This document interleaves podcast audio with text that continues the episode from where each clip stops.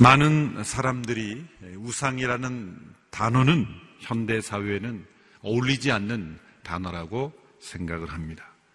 고대 원시 사회나 여러 가지 형상들로 만들어진 그런 우상들이 존재한 것이지 현대 문명 사회에는 존재하지 않는 단어처럼 여깁니다.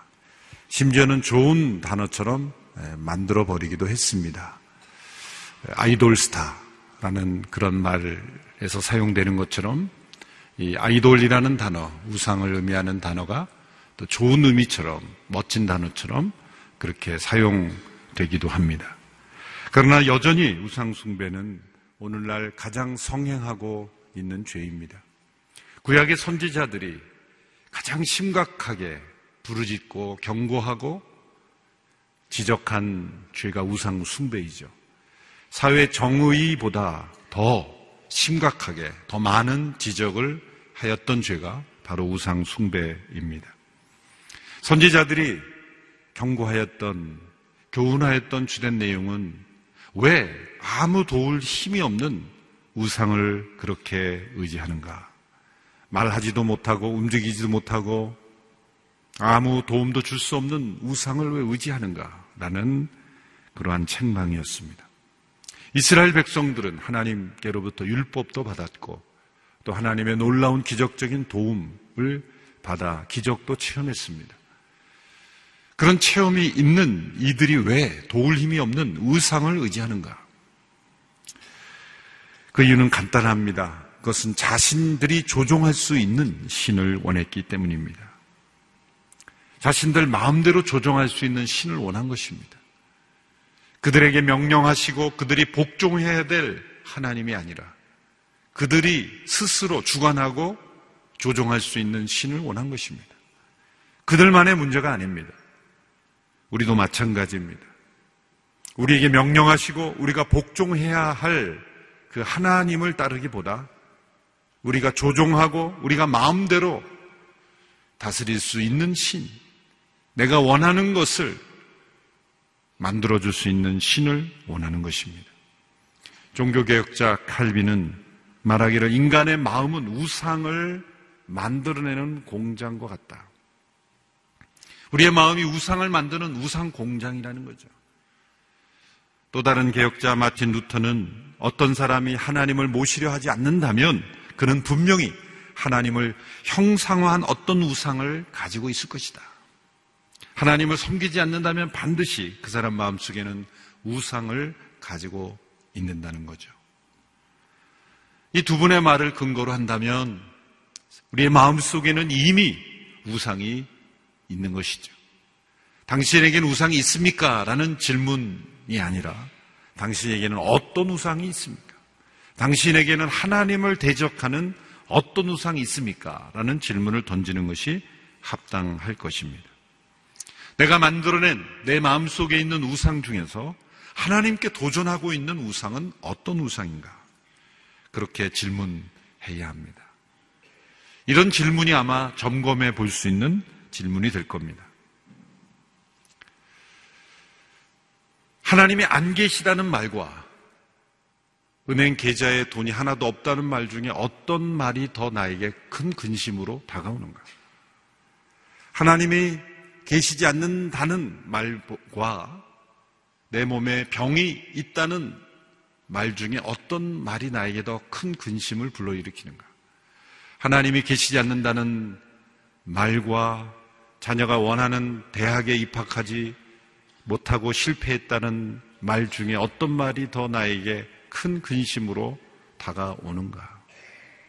하나님이 계시지 않는다는 말과 승진해서 실패했다는 말 중에 어떤 말이 더 나에게 심각한 근심을 불러 일으키는가? 이렇게 하나씩 대입해 보다가 하나님이 계시지 않는다는 말보다 더 큰 근심을 불러 일으키는 것이라면 그것이 바로 하나님께 도전하고 있는 내 마음 속에 있는 우상인 것입니다. 사람은 자신이 경배하고 섬기는 신을 담습니다. 만일 어떤 사람이 섬기는 신이 보잘 것 없고 하찮고 사람이 지배할 수 있는 그런 우상이라면 그는 점점 그 우상을 닮아가는 것이죠. 하나님보다 작은 것, 하찮은 것에 우리 자신을 주어버리면 우리의 가치를 잃어버리는 것으로 여기는 것입니다. 우리가 만일 부를 우상화하면 우리는 빈곤을 만드는 것입니다. 우리가 성공을 우상화한다면 우리는 사회 부적격자를 만드는 것입니다. 만약 성 권력을 우상화한다면 우리는 힘없는 사람을 만드는 것입니다. 우리는 무엇을 경배할지를 선택할 수 있는 능력이 있습니다. 믿음은 선택입니다. 무엇을 믿는다는 것은 무엇을 선택한다는 것입니다. 많은 사람들이 자신을 아무 신도 믿지 않는다라고 말합니다. 그럼 모든 선택에는 믿음이 있는 것입니다. 무신론자는 믿음이 없는 사람들이 아닙니다. 무신론자들은 하나님이 계시지 않는다고 믿는 것이죠. 하나님이 계시다고 믿는 것이 쉽습니까? 아니면 안 계시다고 믿는 것이 더 쉽습니까? 여러분, 무신론자는 하나님이 계시다고 믿는 것보다 더 강력한 믿음이에요. 세상을 살아가면서 하나님이 계시지 않는다고 믿고 살아간다는 게 얼마나 어려운 것입니까? 그 믿음은 대단한 믿음이에요. 엄청난 믿음입니다.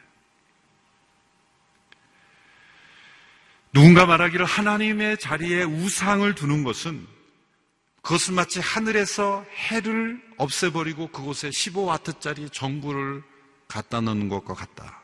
그런 말을 했습니다. 어처구니 없는 일이죠.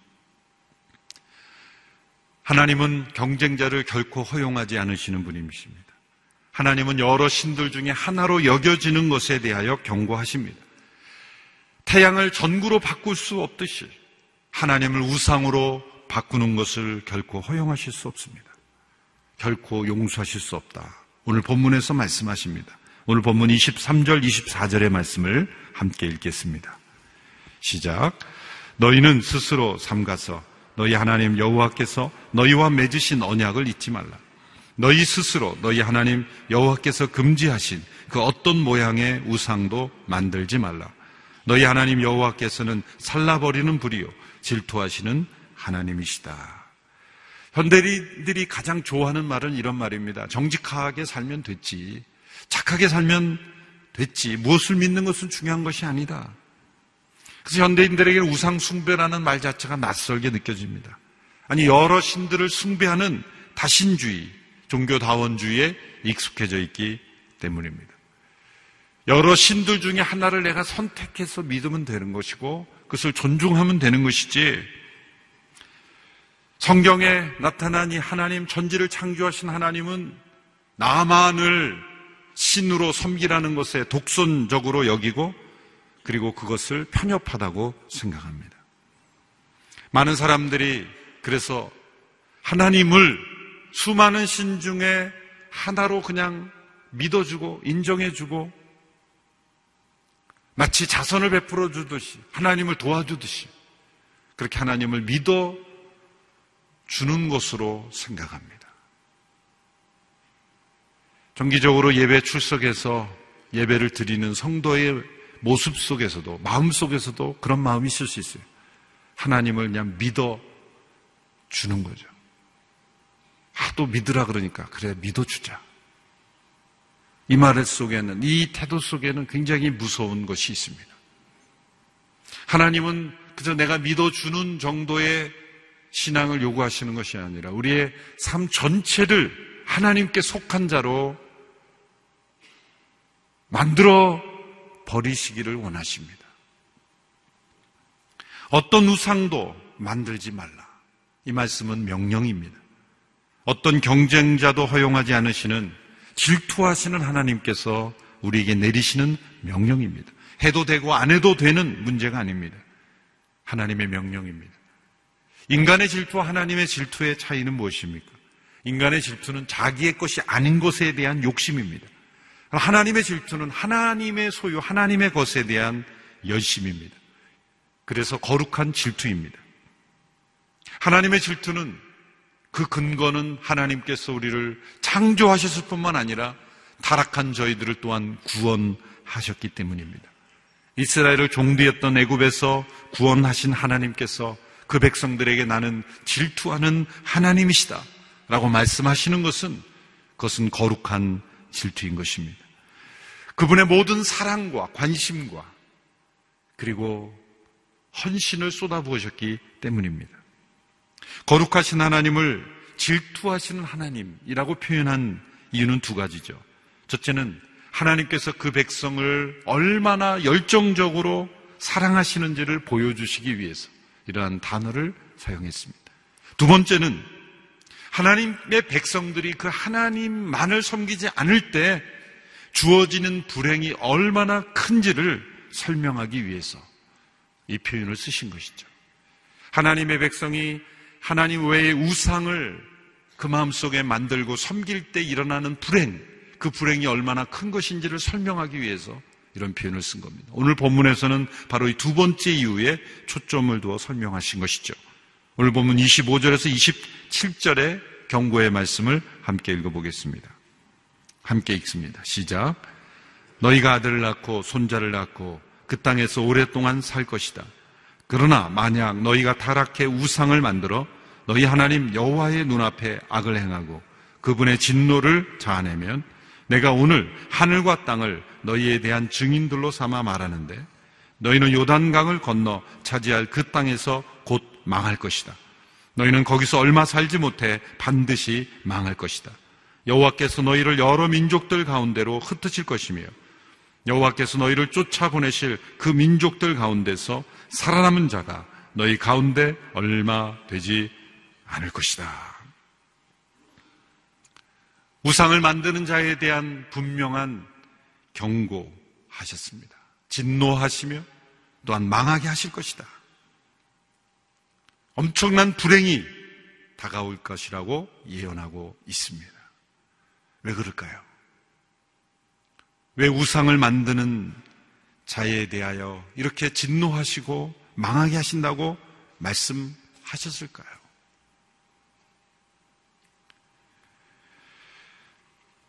우리가 하나님을 온 마음으로 찾고 구하고 그분만을 경배하지 않으면 어떤 문제가 우리의 마음속에 생기느냐?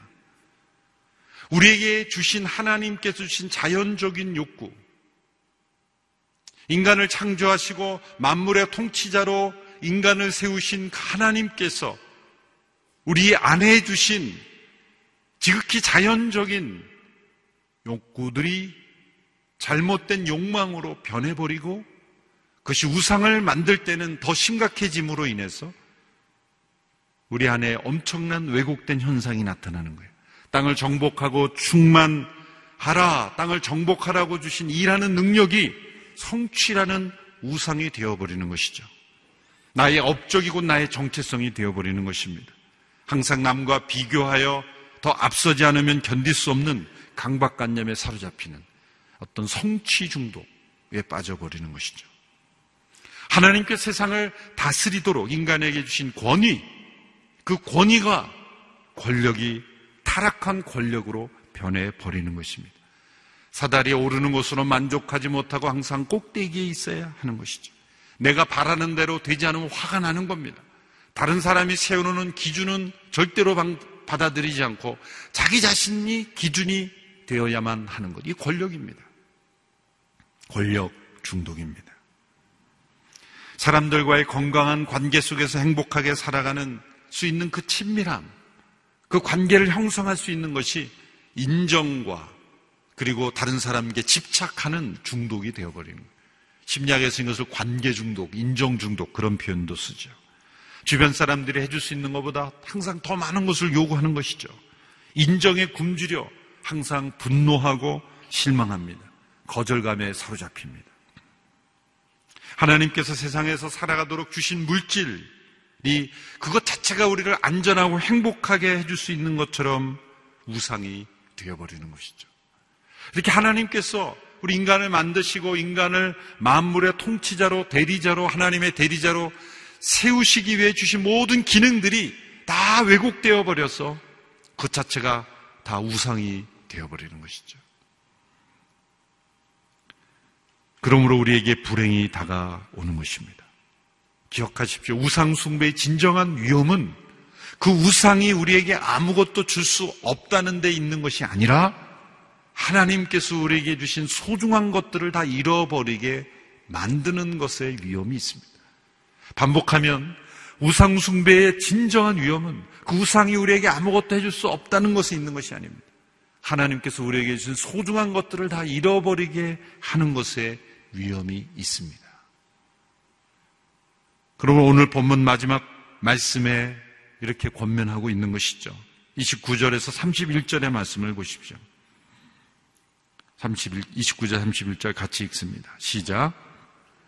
그러나 거기서 너희가 너희 하나님 여호와를 바라고 너희 온 마음과 온 영혼으로 찾으면 너희는 그분을 만나게 될 것이다.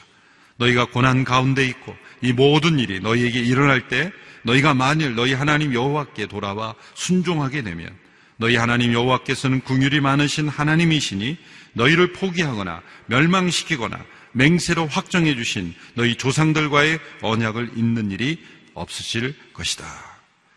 너희가 너희 하나님 여호와를 온 마음과 온 영혼으로 찾고 구하고 그분을 사랑하면 그분은 긍휼이 많으신 분이고 언약을 기억하시는 분이고 너희를 참되고 복된 길로 인도하시는 하나님이시다. 그러므로 질투하시는 그 하나님은 우리를 위한 질투요, 거룩한 질투요, 우리의 행복을 위한 질투요, 우리를 사랑하시는 질투요, 우리가 우상을 만들 때 우리가 빠지게 되는 그 무서운 위험과 그 불행을 막으시기 위해서 우리가 그런 불행을 겪지 않도록 하시기 위해서 우리를 붙잡으시는 하나님의 사랑의 행동이라는 것이죠. 어거스틴은 죄를 이렇게 정의했습니다. 죄란 하나님께서 우리가 행복을 누리기를 원하신다는 것을 믿지 못하게 하는 것이다. 하나님께서 십계명을 비롯한 수많은 계명을 통해서 우리를 괴롭히고 못 살게 하고 피곤하게 하는 가끔 우리가 세상에 법들이 많은 것을 보면서 왜 이렇게 법이 많아서 피곤하게 할까? 그런데 여러분 그 법을 지키지 않을 때의 상황을 생각해 보세요. 세상은 너무나 불행해질 거예요. 내가 지키기 힘든 법일지라도 그 법을 지켜나갈 때 그래도 세상은 안전하고 행복을 누릴 수 있는 거예요.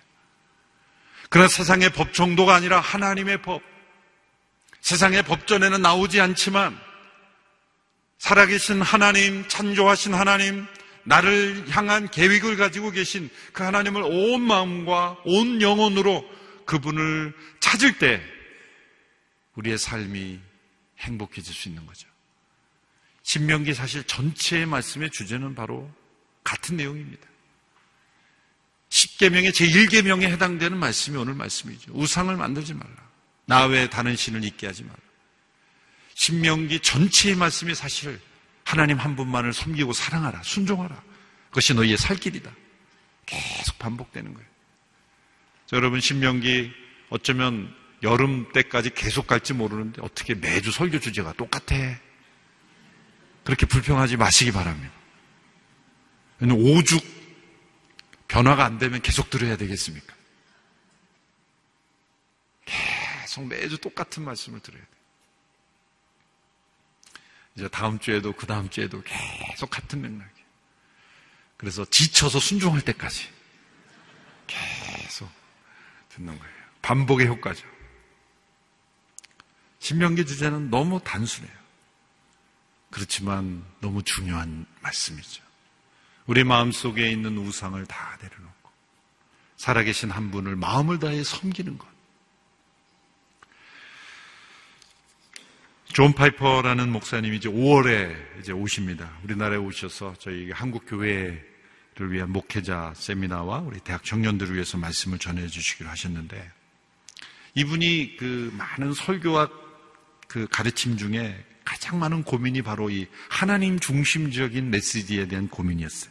1980년대 하신 그 설교를 웹사이트에 보니까 이런 제목이 있어요. 하나님은 우리를 위한 분인가 아니면 하나님 자신을 위한 분인가? 이런 제목이죠. 그러니까 이 고민의 내용은 이렇게 하나님께서 온 마음과 온 영혼으로 하나님만을 섬기라고 하시는 것이 어떻게 우리의 삶, 우리의 행복과 연결될 수 있는가? 이런 고민을 나눈 흔적입니다. 그분은 많은 역사, 성경적인 근거를 통해 내린 결론은 바로 우리가 가장 행복한 때가 언제냐? 그것은 하나님을 전심으로 하나님만을 찾고 사랑할 때 우리 가장 행복하다는 거예요. 이것이 서로 연결되는 것을 깨달을 때 바로 우리 신앙의 큰 전환점이 이루어진다. 그뿐만이 아닙니다. 요나단 에드워드라는 유명한 미국의 대각성 운동 일으킨 분. 천지, 하나님의 천지창조 목적이라는 고전에서 그런 창조의 목적을 이렇게 요약합니다. 하나님의 창조와 섭리 사역에 있어서 하나님의 최상의, most highest, 최상의, 그 최종의, ultimate, 하나님의 최종의 목적은 하나님의 피조물들의 최고의 행복 속에서 하나님의 영광을 드러내는 것이다. 이 말씀은 하나님 홀로 영광 받으시는 것과 우리가 가장 최상의 행복, 최고의 행복을 누리는 것은 서로 연결되어 있는 것이다. 별개가 아니라는 것이죠. 이 문제로 또한 고민한, 심각하게 고민한 분이 C.S. 루이스예요. 이 C.S. 루이 시편에 관한 책을 보면 그의 신앙의 초기 단계에서 가장 심각한 고민이 바로 이 시편에 나타난 하나님께 대한 고백들. 하나님께 순종하라, 하나님께 뭐 섬겨라 이런 말씀들은 이해할 수 있지만 하나님만이 홀로 경배받으실 분이라는 표현들. 하나님께만 절대적인 사랑을 요구하는 그런 고백들을 보면서 이해할 수 없었다는 거예요. 그런데 그는 시편 전체를 읽어가면서 왜 하나님께서 자신만을 높이고 자신만을 찬양하라 하는지를 깨달았습니다. 그래서 하나님께서 홀로 영광받기에 합당하신 유일하신 하나님이시기 뿐만이 아니라 우리가 하나님 한 분만을 경배할 때 우리 안에 있는 기쁨과 즐거움과 행복이 최고의 완성을 이루기 때문이다. 라는 것을 고백했습니다. 이분들의 고백과 묵상과 경험을 통해 우리가 확실히 인정하고 깨달아야 하는 것은 온 마음과 온 영혼을 다하여 하나님을 찾고 그분을 만나고 그분의 언약 가운데 거하는 것이 바로 우리의 최고의 기쁨과 최고의 즐거움과 최고의 행복을 누리며 살아가는 길입니다. 인간의 행복은 인간의 본성과 목적이 일치할 때 얻어지는 것입니다. 우리는 하나님께 속한 존재이고 그분이 우리를 전심을 다하여 사랑하시는 하나님이시기에 그분을 마음과 영혼을 다하여 그분만을 경배할 때 우리는 가장 행복한 삶을 사는 거죠. 만일 우리가 그렇게 온 마음을 다하지 않으면 어떻게 됩니까? 다하지 않는 만큼 우상이 들어오는 거예요. 온 마음을 다하여 하나님을 찾지 않는 만큼 우리의 마음 안에는 우상이 들어오고 우리 안에 있는 그 자연적인 하나님께 주시는 본성과 욕구들이 탐욕이 되고 우상이 되어서 점점점 하나님을 떠나게 하고 그것은 우리에게 불행을 가져오는 것입니다. 우리의 삶을 무너지게 하는 것이죠. 그러므로 신명계 말씀을 통하여 계속 반복하고 있는 것은 너희가 온 마음과 온 영혼을 향하여 하나님을 찾고 구하지 않으면 너희 안에 우상이 만들어질 것이며 그 우상으로 너희는 망하게 될 것이다. 경고하고 있는 것입니다. 우상을 만드는 길은 망하는 길이요. 온 마음을 다하여 하나님을 찾는 길은 사는 길입니다. 살되 복되게 사는 것입니다.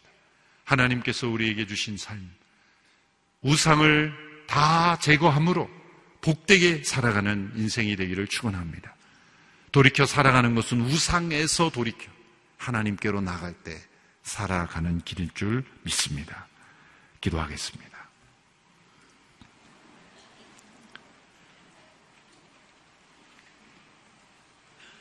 하나님 아버지, 우리 마음 속에 만들어진 수많은 우상이 있습니다.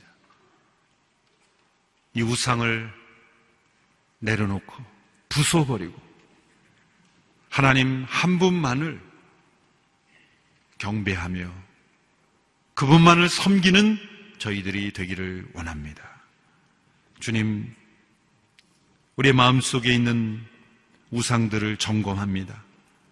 하나님보다도 높아진 하나님처럼 되어버린 하나님 대용품으로 만들어 모든 우상들 이 새벽에 이 아침에 하나님 앞에 회개하고 돌이켜 하나님 한 분만을 찾고 섬기는 하나님의 백성들 되게 하여 주시옵소서. 예수님의 이름으로 기도합니다. 아멘. 찬양할 때 내가 주인 삼은 모든 것 내려놓고 이 찬양으로 함께 하나님 앞에 고백하며 나가기를 원합니다.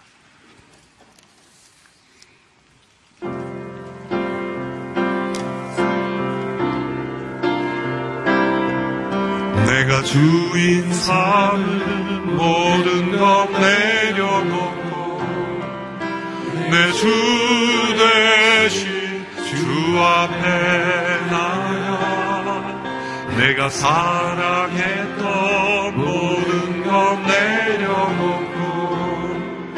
주님 다 같이 일어나서 함께 찬양합니다.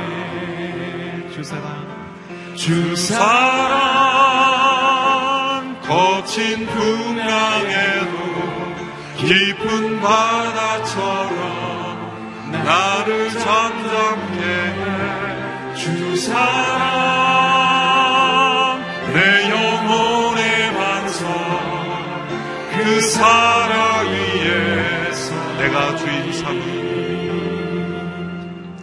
내가 주인 삼은 모든 것 내려놓고 내 주 대신 주 앞에 나가. 내가 사랑했던 모든 것 내려놓고 주님만 사랑해. 주사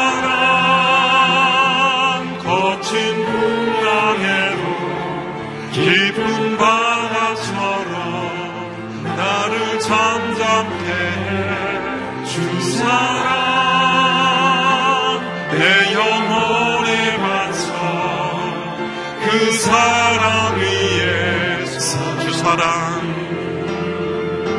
주 사랑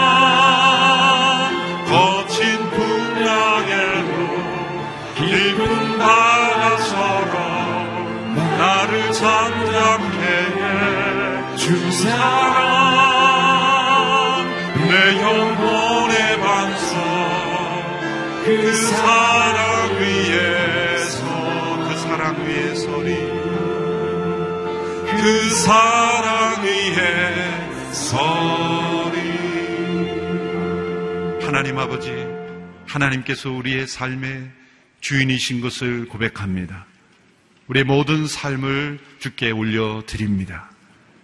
우리의 삶의 주관자가 되시며 통치자가 되시는 하나님께 절대 순종하며 그분만을 경배하며 섬기는 삶이 되기를 원합니다. 주신 물질의 일부를 구별하는 것은 일부만이 아니라 모든 것이 아버지의 것이며 모든 것이 아버지의 통치 아래 있음을 고백합니다. 우리의 삶의 공급자가 되시고 인도자가 되시고 보호자가 되시는 하나님. 물질이 우리의 삶을 보호하는 것이 아니요 하나님께서 우리의 삶을 보호하시는 줄로 믿습니다. 우리의 삶의 지식으로 살아가는 인생이 아니라 하나님의 지혜로 살아가는 인생인 것을 믿습니다. 우리의 삶을 주께로 올려드립니다. 궁핍하고 어려운 형편 가운데 있는 성도들에게는 공급하심을 허락하여 주시옵시고 풍족한 물질 가운데 감사치 아니하고 하나님을 경외하지 아니하므로 도리어 타락하지 않도록 우리의 삶을 지켜 주시옵소서. 드려진 물질을 통해 주의 나라가 나타나며 주의 영광만이 드러나며 온 세상에 주의 복음이 증거되며 그리고 이 땅에 굶주리고 어렵고 헐벗은 나그네들 섬기는 일에 귀하게 쓰임 받게 하여 주시옵소서.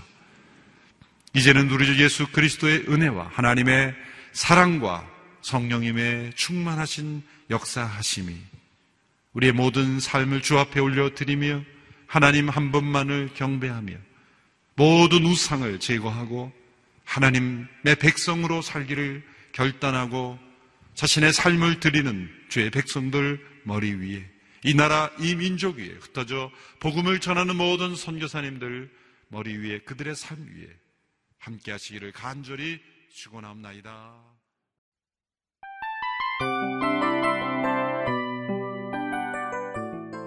이 프로그램은 청취자 여러분의 소중한 후원으로 제작됩니다.